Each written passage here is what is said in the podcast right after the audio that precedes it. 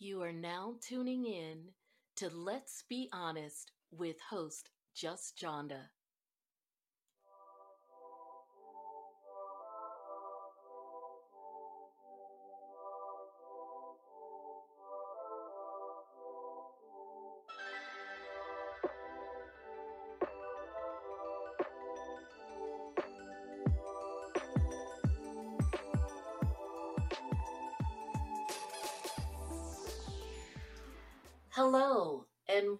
To Let's Be Honest with Just Jonda. I'm your host, Just Jonda, and today is episode 35, again in our nonstop November. I don't know, we call it countdown, race, whatever. But it's every day. You've got me every day, and I hope you're enjoying it. So it's episode 35, a reunion on the island of misfit toys. Well, today wasn't really a heavy news day other than the 24 hour cycle of the election that sort of ended, but kind of has the country um, held hostage for one of a better way of putting it. That's at least that's the way i feel like it is going because there isn't anything moving forward um, because of the way that uh, President Trump is behaving with this. It's as if, despite the fact that there is an army of attorneys and others who are moving forward with these contests and lawsuits and all of that, not to mention the appointees in top levels of government who are not doing their job as expected in terms of aiding in the transition. Despite all of that, and the fact that he doesn't have to manage all of those things really personally, it doesn't seem as if he's able to multitask and deal with other things that the country is facing. And so that's why I say it's kind of, I feel like the country is held hostage. So, of course, there's that. And as far as um, our other fun gossip, pop culture, all of that, nothing really big is going on there. So, certainly nothing that those of us on the grown and sexy side of things really care about. Um, there's certainly a lot of aftermath and follow up from the Real Housewives of Salt Lake City, which I did a review and some gossip on last night. There's so much as it relates to that, and particularly as it relates to one character um, that I have just been getting just ooh, good. I can't even talk. I've been getting gobs of information uh, in my DMs and just things sent to me through Messenger. So I am probably going to just give that its own show, more than likely the Saturday show, unless something huge happens between now and then. That'll, uh, it. I think it's worth a, um, its own show, whether you watch the actual reality show or not it's just some good dish. So we'll talk about that later. So today's show, I'm really only going to focus on two things. So we're going to do a little bit of election wrap up, and I do have a little bit of tea, or really more so some opinions as it relates to the Real Housewives of Potomac, which is taping today. As you may notice, I did not talk about that very much during the season. I think it's been beat to death if for those of you who've watched it in terms of um in terms of just the fight and and all of that and the other fake relationships um it, it I, I just think it was overdone. And then there were just some things that were said that uh, i that i had some strong feelings about but then i had to check myself and say you know what? These this mess isn't even worth having some strong feelings about. I just didn't particularly care about how they were put out there in terms of black women and how some look versus the other depending on their behavior and respectability politics etc Anyway, I suspect that I'm gonna end up breaking my silence on that when we cover the reunion because that is the one thing that I did commit to talking about as it relates to that show. And the reunion won't be for weeks. So let's get started. Election wrap up. Nothing has changed. There, the states that were still counting a couple of ballots here, a couple of ballots there, like Arizona uh, it has not changed. It is still considered a flip to a flip to blue for Joe Biden. So President elect Joe Biden.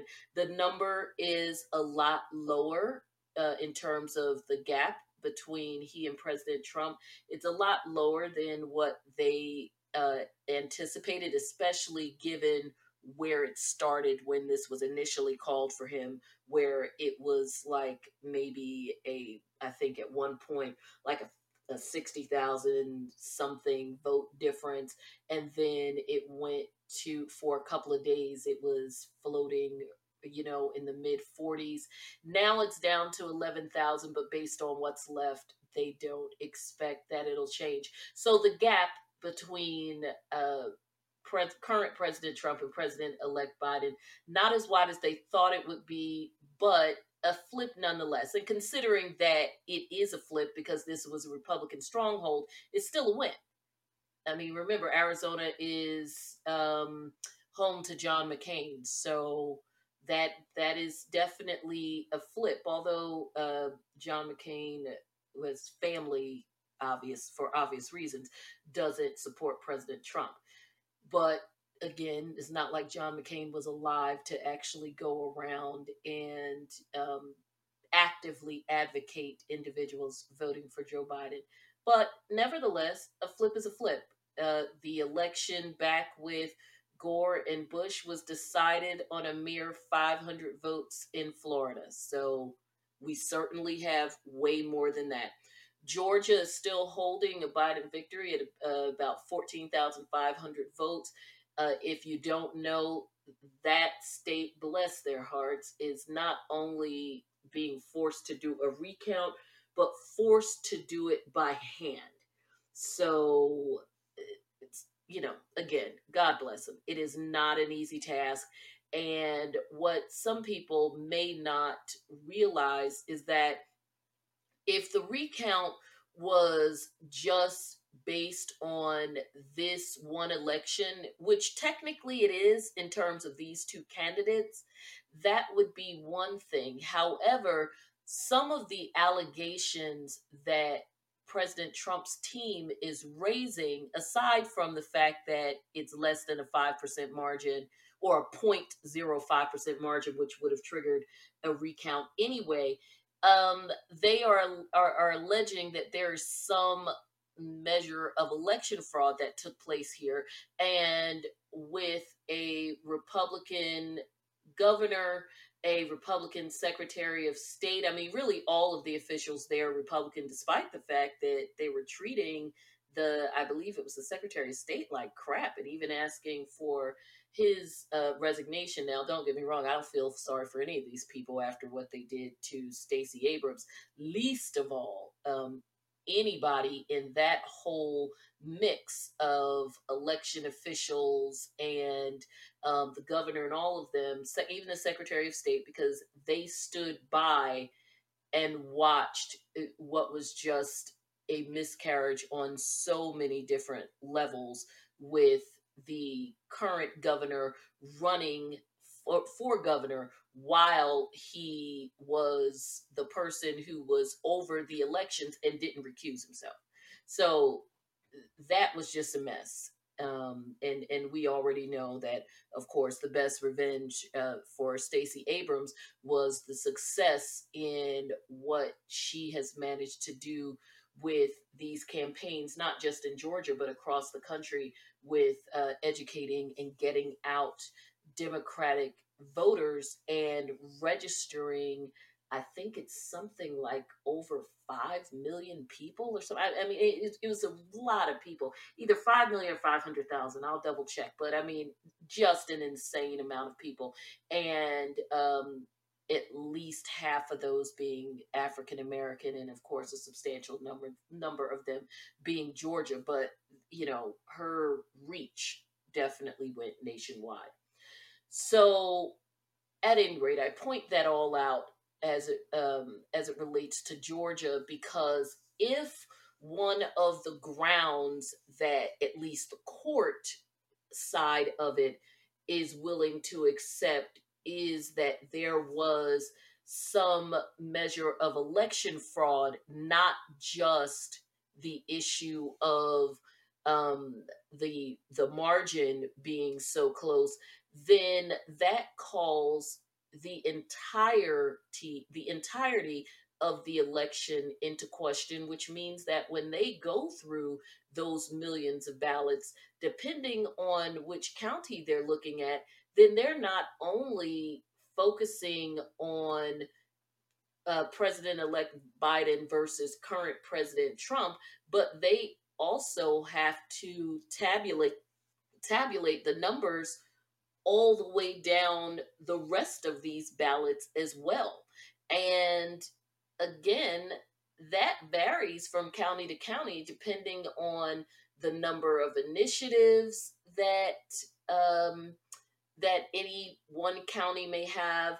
Some counties may also have people running for representatives, whether to their state houses or their, um, you know, their their national offices, like their congressmen and senators that go to Washington, as opposed to their Georgia Georgia state legislature, and also even as it relates to the Senate race, those two uh, Senate races that are heading towards a runoff on January 5th. Part of the reason for those runoffs, uh, particularly because no one, uh, there were majorities, but no one had a, major- a majority that was 50% or more, was because there were multiple individuals running in each of those races. There was uh, i looked at the ballot. There was uh, as it relates to one candidate there was about five or six people running in that race. And then as it relates to the other candidate it was something like seven or eight. I mean it looked like a whole damn page of people that you just assumed were all running for different things until you look closely and realize they were all running for that one office. So that of course made it possible that no one was going to get the get the majority. And by the way these were not even individuals from a bunch of different parties. Now some of them were. However again as i said there were multiple people uh, running for each of those positions and within that multiple democrats multiple republicans as well as independents, green, etc., which is not only why they didn't reach 50% generally, but it also is going to be very interesting moving forward because now that the runoff is just between two people in the one race and two people in the other race, the question is going to be where that the rest of all of that support goes. Now, in the one race, if, for instance, all of those Democrats put all of their weight under the one candidate, and I, I don't want to screw up the name, so I, I'm sorry if I'm just speaking of it generally. If all of the Democrats put all of their votes under the one candidate, that candidate has a much better chance of winning because there was only one Republican that really got a good number uh, that really got a good number of votes and excuse me the one that he's running against. Whereas if the democrats votes were not split up all over the place there's at least the possibility that he would have come closer to getting the 50% if not actually got it. So that bodes well for that particular candidate going into the runoff in January as long as they can get all of those people back out. And of course, they don't hold hold grudges and those their candidates for the greater good encourage their people to go out and put their weight behind the one candidate. The other one is a lot trickier because although there was just literally damn near a page full of individuals running for that seat, the top vote getters were the Democrat, uh, the Democrat candidate with I guess about a million, the Republican candidate again with about a million, but there was another Republican candidate who had about a million as well. So if the weight of those two comes together and the Democrat, if he were lucky, picked up all of those other votes from those other individuals, even if they picked up every last one, it may just be mathematically impossible for them to win, unless, of course, those Republicans who voted for the other two that they lose a substantial number of them because they were Trump supporters who only came out to vote for President Trump because we know in a national election that's what people do and they just happened to vote down the ballot while they were in the process of doing that. So and and of course any of this depends on how committed people are to any of these candidates and whether or not they will take the time to come out and vote again since there is no national election at stake because we know that um, just historically the numbers show what they show and and that is however much we may encourage and try to educate voters that the local and state elections impact their lives much more closely and that they need to come out. They just simply don't. So that is where the numbers are. Now, a few Republicans are slowly but surely. I mean, you have people like Karl Rove, even Geraldo Rivera, not that we really care much about what he has to say, but uh, there's been a few people who are slowly but surely coming out and saying, even if they're not willing to really say it on full blast in mixed company, that this these contests are going nowhere. And for the good of the country and even for the good of the people who support him that he needs to go ahead and concede and let's move forward. Because the more he amps these people up the more they become entrenched in the conspiracy theories and it just makes it it, just makes things hard for everybody to function even with their own constituents in moving them beyond this and and just going on to the next thing. And of course, it does not bode well for how um, how split this country is, although it always was. So I will say the exposure of how split this country is and trying to essentially not have us function that way at least not until there's another election and the only way to try to stop that is to stop taking these individuals down a primrose path where they become fully convinced and committed to this notion that this election was rigged and our very system because of a rigged election and this then illegitimate president that flows from this illegitimate election that our um, country and at least this system is fundamentally flawed. Now, there are those of us, certainly if you're looking at it from the standpoint of institutionalized uh, racism and systemic racism, we would say that there are there are fundamental flaws with um, our, our country and how it operates. But remember, these individuals are part of a party that do not believe that. These are the true Americans, the true patriots, um, as far as they're concerned. And so for them to go down that dark path, uh, which is usually reserved for their Unabomber type counterparts and uh, doomsday people and um, you know all those other weirdos that a Trump campaign tends to bring out from under rocks, caves, and and mountains. You just don't want your entire party adopting that. Um, that's a very scary place to be, even for the individuals who represent that party, because at the end of the day, even the people who are technically there representing them don't relate to that in any way. They just don't. And they can pretend they do, but they don't. Do you think Lindsey Graham relates to the people in Appalachia?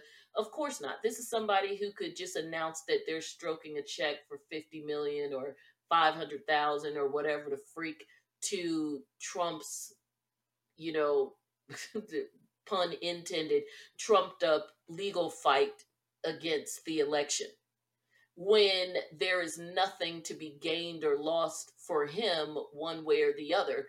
Number one, he's rich as hell, and number two, he he didn't lose his seat. He won his handily. Another four years of him so it's not like he needs this. But that being said, do you think he relates to those people? He doesn't even relate to the people who are kind of the bread and butter of the party, even in his own state.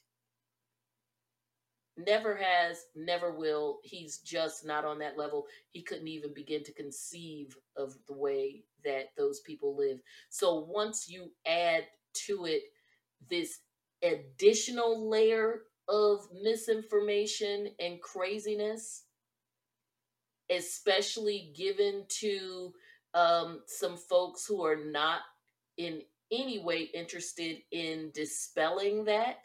It's not like anybody's going to do their own research or um, or really just accept anybody telling them anything other than him. And really, even if he does concede, he's going to do it in a manner that is, you know, they made me do it, so it still won't be accepted anyway.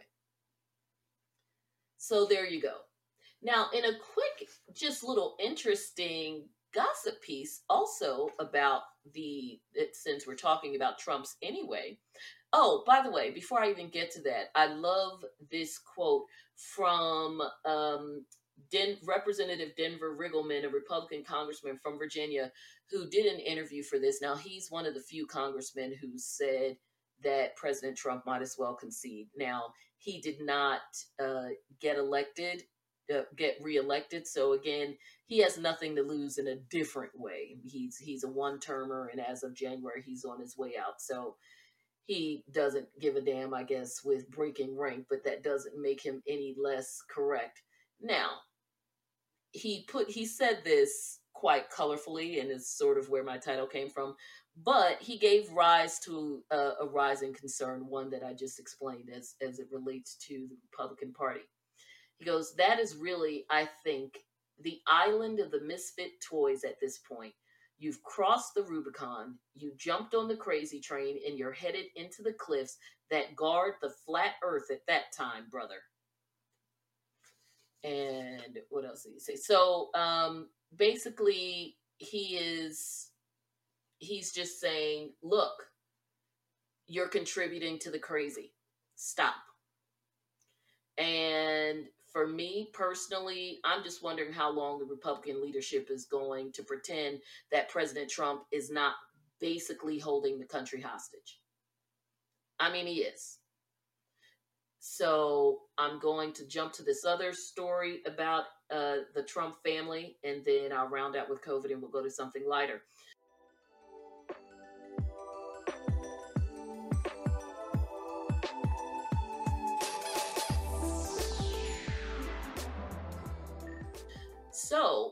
In other news, uh, there was a report out there from some individuals, three families that go to school with uh, Ivanka and Jared Kushner's children. Now, apparently, their children were going to the Milton Gottesman Jewish Day School, and this is in Washington, D.C. And now they've been pulled out as of September to the Melvin J. Berman Hebrew Academy. Now, these are all very high end, very expensive schools. And those three parents from the Milton School told the Jewish Telegraphic Agency that other parents, including them, had complained that Kushner and Trump weren't following the school's COVID 19 protocols, and that made them fearful for their children because they're one of the schools, as several private schools are doing. They are uh, not doing all virtual classes. Several private schools, um, in particular, are doing in person classes. They felt like, you know, between the fact that their class size is smaller and, of course, private school, you've got money because the parents are paying tuition, that between the smaller class size and other protocols that they could put in place, that public schools obviously wouldn't be able to afford that their kids can come to school. And they and these two certainly aren't the only ones. I actually know people personally who um, kids go to private school and and that was part of the reason why covid notwithstanding even financial stuff that's why they left them there so that their kids could keep going to school. So the school's pro- uh, COVID protocols obviously extend to not just what goes on at school, but the parents basically on an honor system. And again, I totally agree with this, even though I'm not in this situation, my child is virtual. Um, that sort of on an honor system, there's certain behaviors that the families would observe at home because obviously if you are, are not observing certain behaviors at home i.e uh, not having large family gatherings or going to large gatherings having close contact with other people without face masks and that type of thing then you defeat the whole purpose of the community that we are trying to create by saying we have this small exclusive community where our children can attend school and their parents can you know continue to live their lives as sort of as normal as any of us can or go to work or whatever they do because as a unit we are all observing these protocols in and out of school. And of course, hell, it doesn't take a rocket scientist. I could have called the school and told them that uh, Jared and Ivanka weren't observing these protocols, even because we see them all the time and without masks. Even if they're not at events, even if the children aren't at events with them, if you live with your kids and you're rolling out to super spreader events. And in this case, just being at the White House seems to be a, a just super spreader life. Then uh, you're going home to those children. So, of course, this is this would be problematic.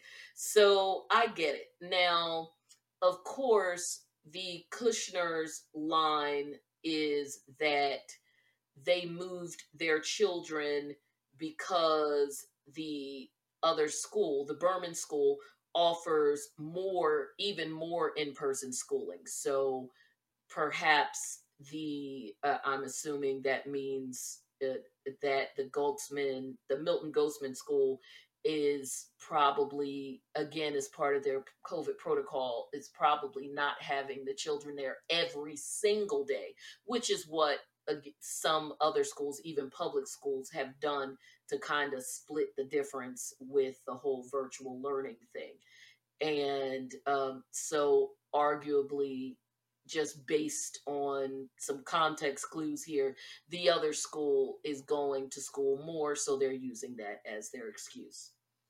Now, as it relates to COVID altogether, it's really just too depressing to even go into. The numbers are rising at a level where the United States as a whole is an actual hotspot. We had an, another record bro- uh, broken with an additional 144,000 cases in 24 hours, heading towards a prospect of 1 million cases a week by the end of the month.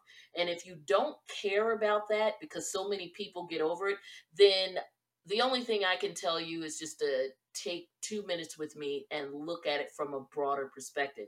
If 5 million cases, and we're talking 5 million cases spread out over the course of like six months, yielded almost a quarter million deaths and even more hospitalizations. I feel like I'm doing a word problem. Multiply what those deaths and hospitalizations would look like if we remain on track for 20 million cases by the end of the year, and I'm talking the end of 2020, you're talking about quadrupling that 5 million number, which arguably would kind of work out the same with the number of deaths and the number of hospitalizations. But here's the kicker it is happening in a much shorter period of time, which would also beg the question about aggressiveness and uh, aggressiveness and mutation. And it's not like five gazillion more people suddenly became doctors and nurses in the past six months. So you're also talking about the numbers being exponentially more aggressive and still trying to deal with that with the same number of medical professionals and facilities. And don't let the good taste fool you when it comes to the whole vaccine thing, because from my understanding, they haven't even done the testing as it relates to children. So you're still not getting these little mofos out to send them to school yet. And even if they were to try to start getting it out, you got to deal with your healthcare providers first. Because if they stop dropping on you, then it's all pointless. Not to mention the fact that, you know, yeah, be happy if you get over it in the sense that you don't have it acutely anymore and you test negative, but we have yet to see the long term effects of you having COVID survivors having had a respiratory disorder, a respiratory disease, or a virus, however you want to put it, that attacks the respiratory system, not to mention the fact that every other day there are developments about other effects that come along with that. So, this is nothing to play with, very much a crisis, and tweeting isn't going to solve it.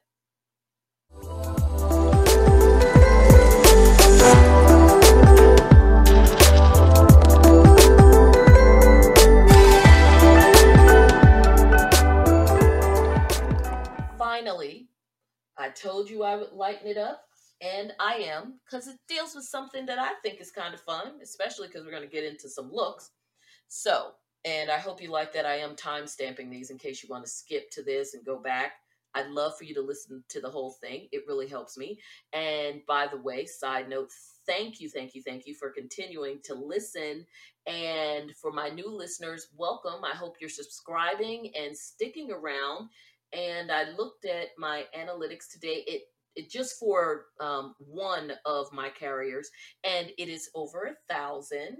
And I still have to look at the other characters. So, uh, I mean, the other carriers as well. So, very excited. Now, let's get to some stuff we don't have to think about it too hard. The Real Housewives of Potomac, as I mentioned earlier. Andy Cohen announced on his Twitter, and he showed himself wearing his little suit and had uh, T'Challa, Monique Samuels Bird, who definitely was one of the stars this season. He uh, announced that the show was actually taping the reunion today. Now we know that they do this sort. It's very crafty, really, how they do the reunion, right? Because they make sure that they don't record it until they're well they don't record the reunion despite the fact that the show footage was recorded it's certainly for Potomac anyway damn near a year ago because this fight happened in October of 2019 and that's most of what they're talking about. And then of course the Juan Dixon, Robin Dixon engagement stuff happened at their last bit of taping right before Christmas again of 2019. And that was kind of their wrap up, other than I'm sure like some pickup shots for the aftermath, which I'm sure they did when the charges were dismissed, since that was such a big part of the season. But even that happened um, late December, early January. In fact, I think if I if I recall correctly, the judge dismissed all of that before the new year because they had a court date of something like December 17th or something. I reported on it on the FNDD, so the dates are vaguely in my head, and because I have a scary um, good memory for foolishness. So, at any rate, according to Andy and reports that we've seen, and the mere fact that T'Challa was there, then we know that all of the cast members will be present. And cast by cast members, we do mean including uh, Monique Samuels, Candiace Dillard, and of course, T'Challa, the star. Now, will they be all on the stage at the same time, especially because we know that some people, Gizelle Bryant and Candiace Dillard, have been doing a little much uh, in the aftermath of the the fight that no one can keep uh, can stop talking about. Will they all be on stage together? Who knows? I suspect that uh, Candiace Dillard will probably make a show out of either not being actually on the stage at the same time as, as Monique, or being on the stage at the uh, on the the area where they'll be filming at the same time, and um, you know, cowering in the corner with her post-it notes.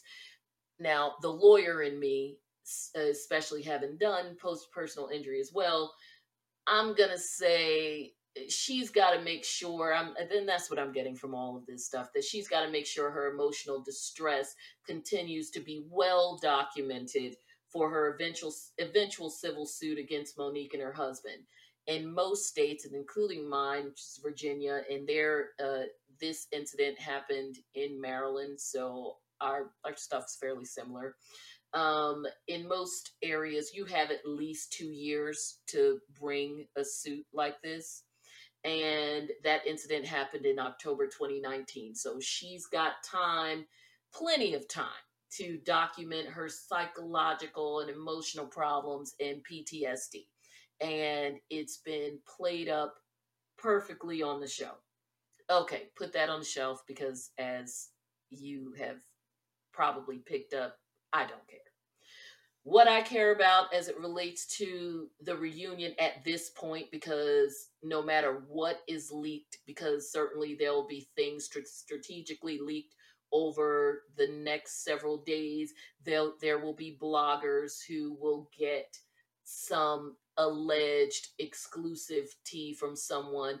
It, I would bet the farm that before the sun sets uh, tomorrow, which is Friday the 12th. Today, I'm sorry, um, Friday the 14th, uh, Friday the 13th. I'm sorry, Friday the 13th, or at the latest Saturday the 14th, between either Love B. Scott or the Jasmine brand. The Shade Room, maybe, but when it comes to the house, comes to the housewives, Love B. Scott is is the guy um, as it relates to the news. But some of the other ones, you never know. And and quite frankly, they usually get their news from Love B. Scott and have to cite him. doesn't matter where doesn't matter which one you look to whether it's him or someone quoting him by the time the sun sets on friday the 13th or saturday the 14th there will be some strategic leaks about what happened of course it'll be enough to for a good story it'll get people talking i'm sure if it's uh, some really good something interesting you know I, I will promise you, I will bring it here, even if I got to break into some of my Salt Lake City coverage to give it to you. But what is most important that they usually release, um, again, Bravo will do like at least one photo of them all together or in groups, because again, the drama with this cast. And then once they do that, that sort of gives the women permission to start releasing their own getting glammed up pre and post photos um, on their personal social media. So within the next day or two, in addition to the scoop, we will also see the fashions, how they looked. And of course, that is just as important as it relates to these housewives reunions. Uh, really, as definitely when it comes to Beverly Hills and Atlanta, Potomac, to a lesser degree, but still interesting because if nothing else, Potomac gives us stuff to go, what the entire hell? So these are my predictions as it relates to the fashions based on history without seeing a thing. Karen Huger, who has certainly emerged in a whole new way this season, generally, in my opinion, screw the fight, Gizelle's fake relationship, Robin's long suffering, whatever the hell she's doing. Again, Ashley's never ending back and Ashley Darby's never ending back and forth with the husband and who he's cheating with and embarrassing her in the press. Yes, it was some interesting tea for her to finally sort of admit, if we want to call it that, that their marriage is quote unconventional unquote but i i really don't feel like that's anything that we didn't already know literally from her entrance on the scene when she more or less made it clear that she and her husband had a very active sex life and based on some of her behaviors in her very first few episodes. And I do believe even a few things she said made it clear that she was sexually adventurous, even to the point of having no issue with being with women as well. I, I felt like that was something that we were all clear about, even if she didn't spell it out chapter and verse that on these days of the week, me and Michael may bring home a, a, a house guest that actually sleeps in the bed with us naked and we don't go to sleep. I, I, just don't feel like that was news. But I guess in housewives world, it sort of is. And certainly for this particular franchise, um, it kind of is is as well. So I guess. At any rate, Karen, who to me emerged as the star the season in a whole different way than even what she was before, just in terms of the way that she is maneuvering um, around, through, up, down, reading the women, the whole nine yards. Um, it, she has definitely gained a whole new respect from me and uh, just in terms of the things I've been following has certainly gained uh, a, a whole legion of new fans.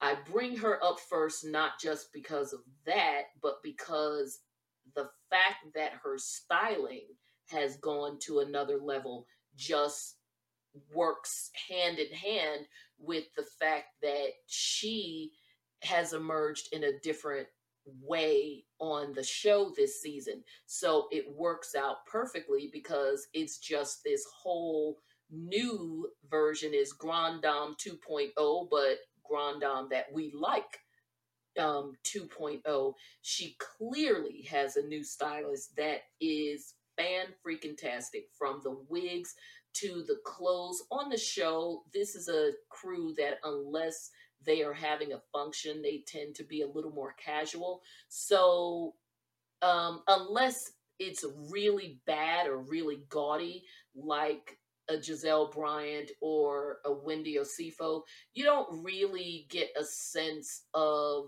um, their fashions like you do with Atlanta, unless it's like really, really good or really, really bad. And and again, not even so much the really, really good because they just tend to be a much more casual cast. If they're not having a function they're in jeans and sometimes even joggers if you leave it up to uh, if you leave it up to Robin Dixon. So whereas of course we're used to Atlanta and Beverly Hills where they can be going to coffee, hell even the basketball wives, except in a different ways. There's a sort of like LA thought, but still, nevertheless, hair done is kind of like the song, hair done, dress done, everything done done. Um, this is not that kind of cast. That being said, you uh, if you want to see their looks in terms of the dressed up pieces and to see what they're bringing to the table, this cast it mostly shows in their hair. And best hair has consistently uh, with this cast, bar none, been Monique.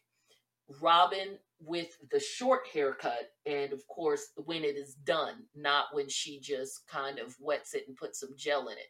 But uh the short haircut and i suspect on the days that they film when she just just left the salon.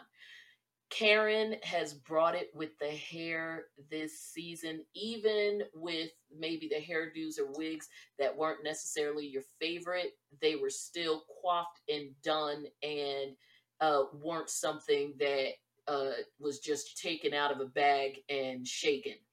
And her outfits outside of the show shut it down. Even at Cynthia Bailey's wedding, one of the best dressed there. That black sleek dress of hers with just the with the leg and the not overdone. It wasn't like a, a Porsha with where it was like, okay, pick a textile. Are we gonna do ruffles, feathers, pleats, what are we gonna do? No, hers was a little bit more simple. It looked sleek, elegant. It actually even looked expensive.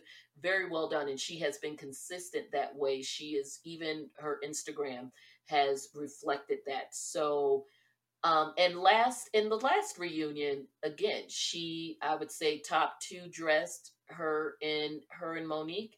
Um, while her outfit wasn't over the top, it was well fitted, well tailored, um, and it didn't look totally off the rack. The rest of them, what didn't look off the rack, just looked like what somebody's cousin made. So I'm looking forward to seeing what she brings because there is absolutely no question, especially if you follow her in any capacity, that there is someone that she is working with that has keyed into a, a, look for her and it is working in every way. Makeup the body is right. She's she's been great with the body for a long time. Anyway the wigs i tend to like the sleek wig. She had a look the other day where it was big and curly and while the hair was nice quality hair because you can tell when hair is good quality and, and not from a quality standpoint, it was great hair. It was nicely colored. It's the color that has kind of become her signature, but I just think it was too big, too curly, looked a little young,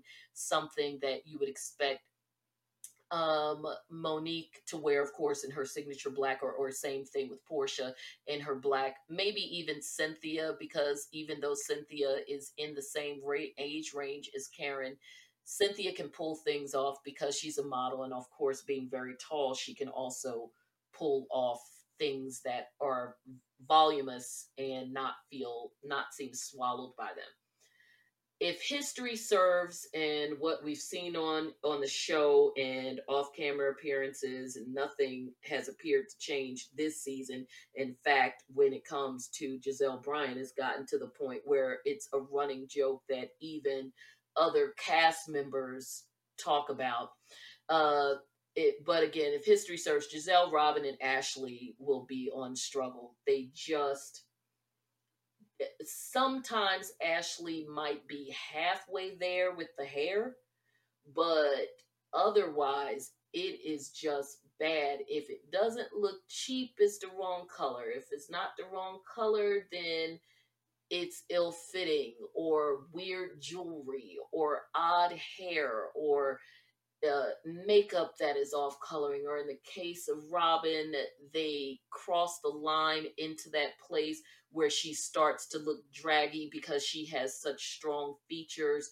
Is just so she is one that does not need much contouring, and when you go with too much, too dark, and depending on the lip that you look on her, that you put on her, you can literally send her into drag territory, which is very unfortunate for someone who is attractive. Um, it, so I'm not expecting much there. If we get a happy surprise, then great. I mean, I would hope Gizelle would give us a happy surprise just because there's just been so many bad ones. Um, Wendy Osifo, of course, or Osefo, I'm sorry. Um, we have to go with what we've seen on the show, and of course, I've seen some things on. Uh, uh, I've I've looked at her Instagram, and she posts liberally. She loves putting up pictures of her and her family. And if what she's done on the show, especially in those god awful confessionals, and what we've seen on Instagram is any indication she has yet to meet an edit button that she doesn't ignore. So, um, if it's understated, I'd actually be shocked because we know if the dress is understated, the hair and the jewels are going to be something to talk about, or if hair and jewels are muted, the dress will be something to talk about or she may decide that she wants to have a whole Nigerian moment and play that up and give us a whole um, attire, which, by the way, I love modern Nigerian fashion. Oh my God, if you look at their bridal stuff, amazing. But again, time and place. And if she does it right with the Nigerian fashion, it's possible that it could work, but again, she has a tough time with the edit button. So I, I I'm I don't have much faith, but I, I would like to see her now that I've sort of talked it through.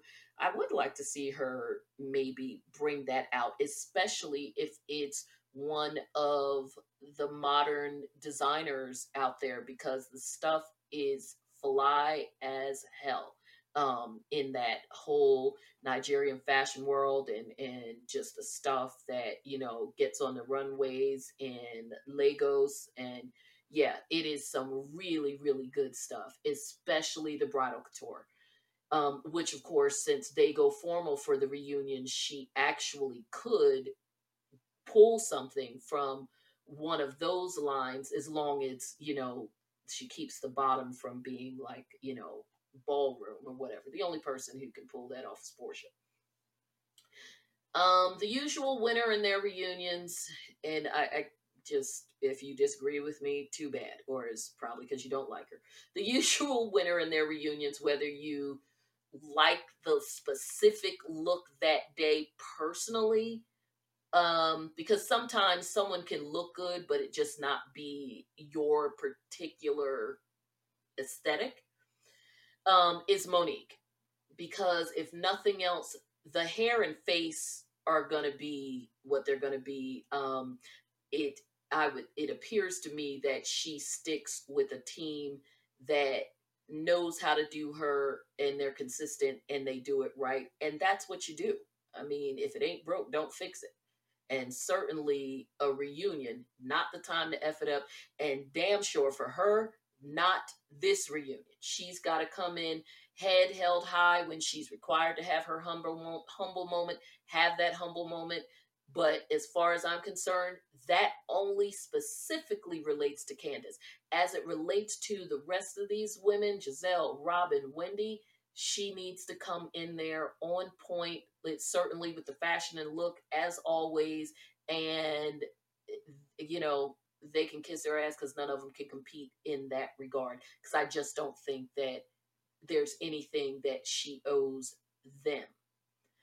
So, um, I think that the reunions or anything formal with them, but certainly the reunions, because that's typically where they, the only time they really get dressed up. The fact that she is the one with the real big bucks and is willing to spend them to look good and clearly goes outside of that Potomac bubble for a more contemporary and fashion forward fashion forward look is to her advantage. Um, I think that given her age, not that she's that much younger than them, but she certainly keeps it more contemporary and obviously in touch with what is sort of the now. Um, and you know, and she's of has young children, so she's cued in to the women that are in a certain age range, even if she's not. So, um, you know, so it's it's evident, and it's where she beats them every time. Ashley could probably afford it, but she's just clearly not a fashion girl. That's that's just not her thing. Um, despite the fact that she was a pageant girl, she was probably dressed by someone else. And also, pageant dressing and pageant hair is an, an entirely separate genre unto itself. Um, she always looks expensive, well tailored, well put together by an actual professional, well uh, head to toe even the two reunions she did where she was pregnant, she outdid the rest of them with a very close second for uh, for um, from Karen in the last reunion. I'm sorry, this was not this was not on purpose. I promise. I did forget to uh, in my notes anyway. I forgot to mention Candace.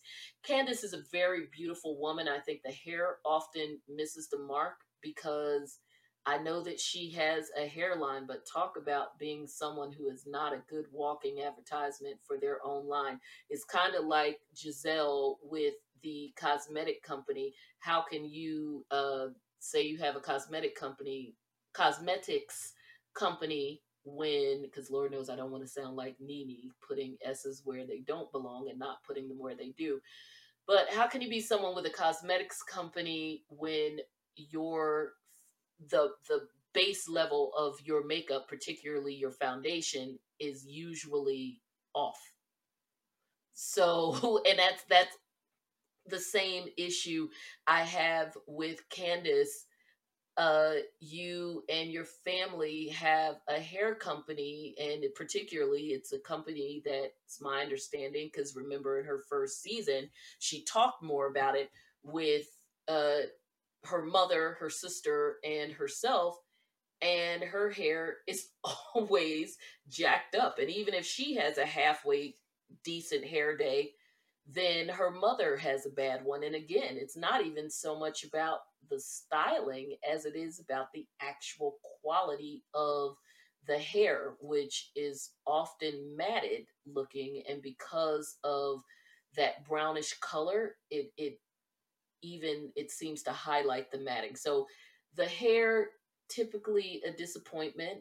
Um, I would actually, because she is a pretty girl with that itty bitty little pixie face, um, I would love to see uh, the hair slick, whether pulled back and up to show off her pretty little face, or you know, just just or even in a bun if it, you know, something you know maybe ornate that um, fit whatever she wears and just a nice, you know, just something very sleekly coiffed. I think she could pull that off because, again, she's got the little pixie body and shape, but in a good way. I mean, she's, I'm, you know, I take her body any day, but and I'm short like her. So hey, you know, I wish that I could, you know, have that. But she um, you know, she's kind of like that Jada Pinkett frame.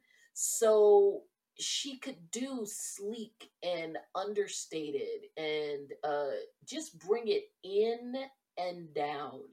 Uh she tends she's another one that tends to do too much. And I think that she could do great because even though she's not statuesque like a Cynthia, um, she is still a body type like a Monique, because again, Monique is very thin, but she's taller.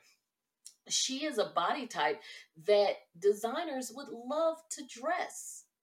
And and uh, even if she went with um, a local designer or somebody young and new and fresh, she could absolutely pull it off because she has what it takes to pull off one of those looks. So I would love to see her do sleek. And I think she's kind of done it in the past, if recollection serves, but again, screws it up because she does the big, well, I'll say it, the big pageant hair.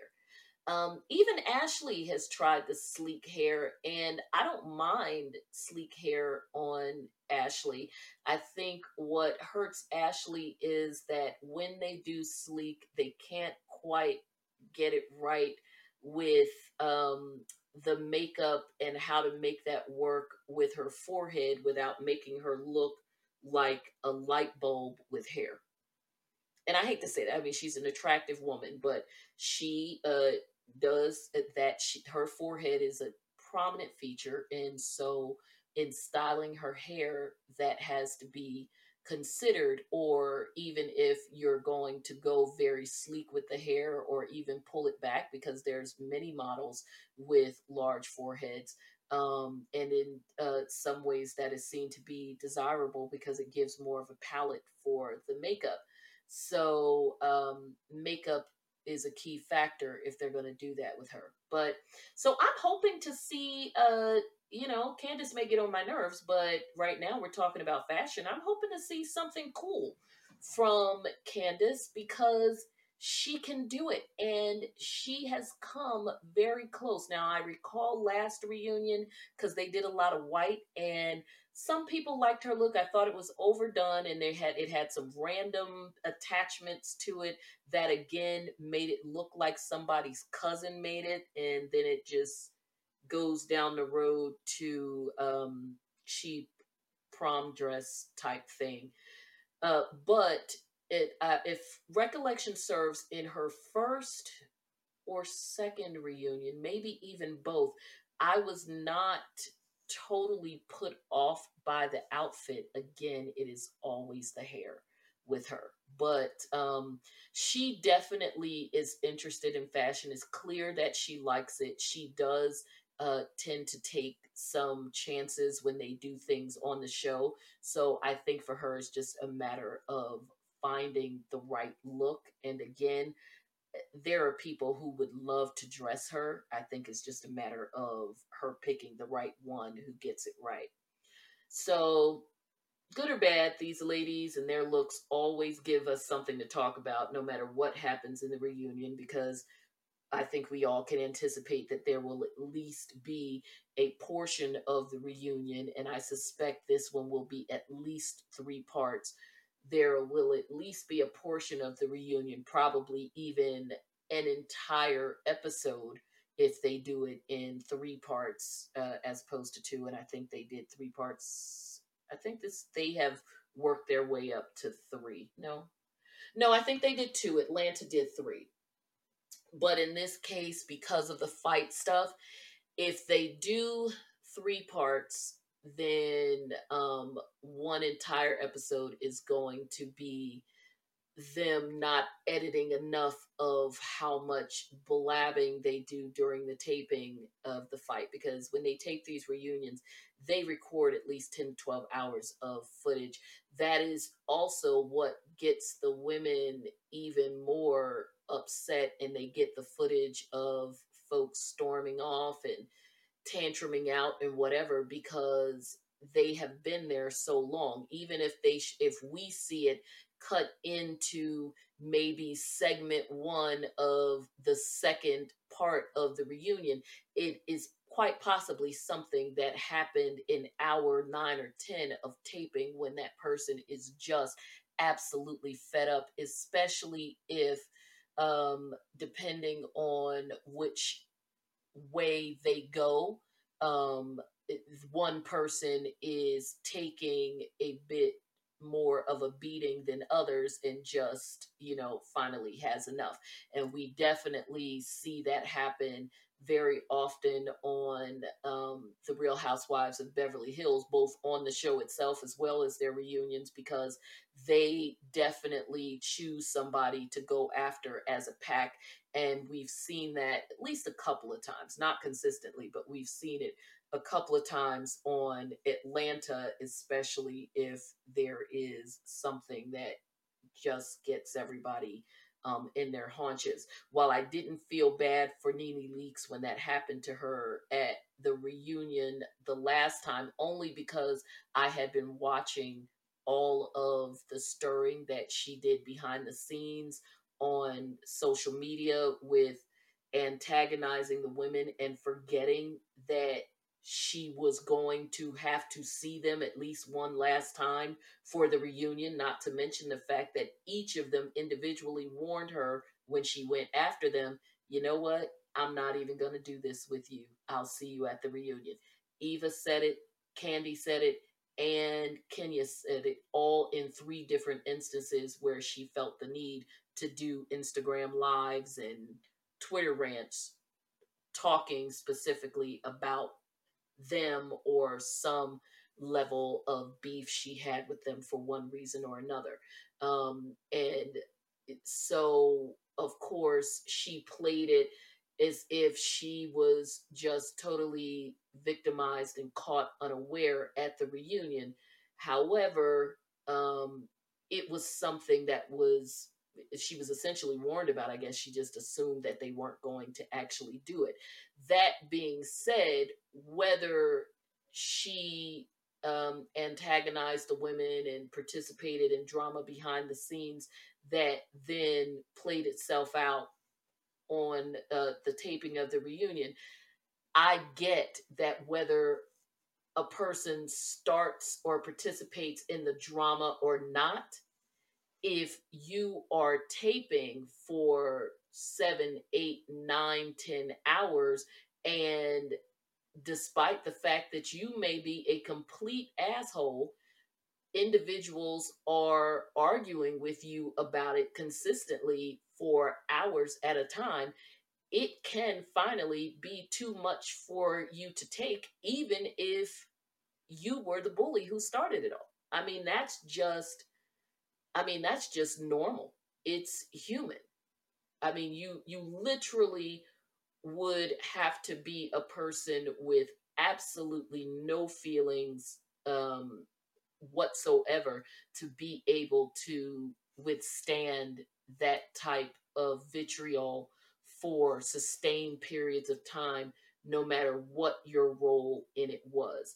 And I think that um, unfortunately, depending on how these women, and now I'm talking about Potomac, how these women want to be perceived moving forward, particularly um, Gizelle Bryant, uh, uh, Robyn Dixon, even a Wendy Osefo, um, because Karen has tried to, you know, kind of play the middle a bit, although she's gotten some good digs online. Um, but ultimately, especially because, you know, Gizelle has even said on the show she's trying to preserve some type of image, whatever that is supposed to be as it relates to her and Jamal, which I'm not even going to go down that road. And Wendy, because of her position, although someone who really cared about their position, um, probably shouldn't go on a housewives show. Uh, Robyn, I mean, neither here nor there. I think for her, uh, part of playing her position is really to try to stay out of the fray just because Juan has made it clear repeatedly that he does not like it. And all of the men uh, have also cl- uh, made it clear that they don't particularly care for how that impacts their relationship with one another.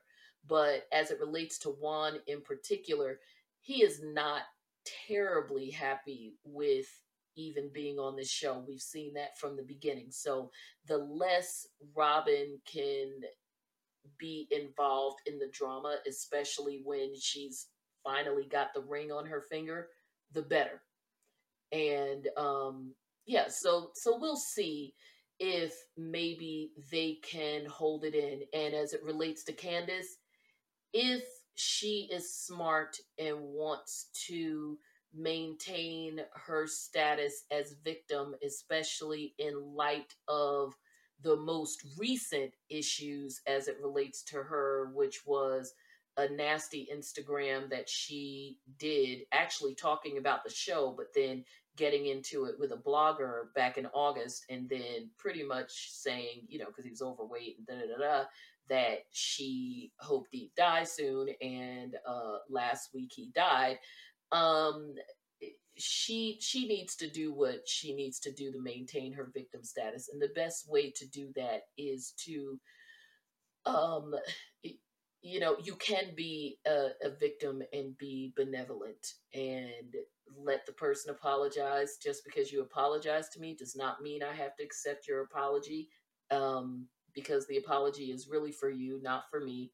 But for from an image standpoint, this is not a situation where she really needs to go in with claws sharpened, guns blazing, and quite frankly, it doesn't even work with the narrative that she has been trying to project as it relates to all of this, um, especially considering that there is footage coming up of her being aggressive with Ashley once again and actually Karen Huger.